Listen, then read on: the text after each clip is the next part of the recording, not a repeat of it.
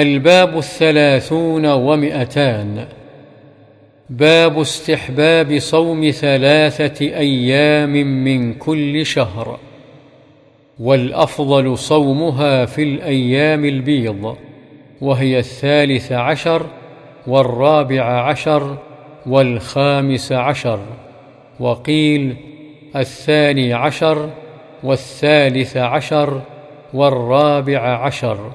والصحيح المشهور هو الأول. وعن أبي هريرة رضي الله عنه قال أوصاني خليلي بثلاث صيام ثلاثة أيام من كل شهر وركعتي الضحى وأن أوتر قبل أن أنام متفق عليه. وعن أبي الدرداء رضي الله عنه قال أوصاني حبيبي صلى الله عليه وسلم بثلاث لن أدعهن ما عشت بصيام ثلاثة أيام من كل شهر وصلاة الضحى وبألا أنام حتى أوتر. رواه مسلم. وعن عبد الله بن عمرو بن العاص رضي الله عنهما قال قال رسول الله صلى الله عليه وسلم صوم ثلاثة أيام من كل شهر صوم الدهر كله. متفق عليه.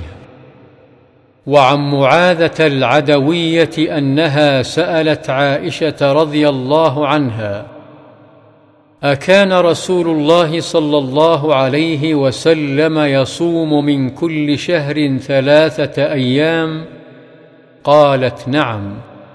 فقلت من أي الشهر كان يصوم؟ قالت لم يكن يبالي من أي الشهر يصوم. رواه مسلم.